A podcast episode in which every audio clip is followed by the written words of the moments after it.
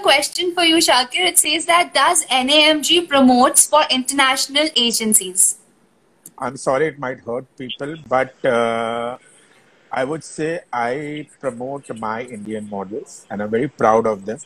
And I'm one of those people, as you would know, that I'm always in the favor of working with Indian talent, unless and until it's a dire need of the situation and required.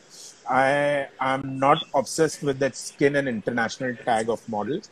I feel that Indians have so much to offer, and we have such a vast variation of models, taking from Kashmir the look and feel of the people from there, the male models from Kashmir, to coming to a Very handsome. coming to the beautiful skin of the South Indian girls and to the Northeast features. I think we have everything under the platter. We have so much on the Indian fashion scenario. तो हम क्यों international agencies और क्यों international models को हमारे अ, यहाँ लेकर आए we have so much of and go local support local so so I would say I always, yes, I always believed in uh, helping uh, our Indian people, and I always loved that, and I, and I'm I would be always standing for our talent, no matter what. I would want our models to go big.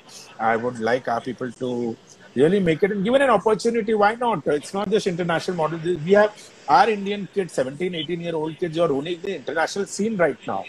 And they are all over the world. So yeah, so why not? Why not? We trust our people more and give.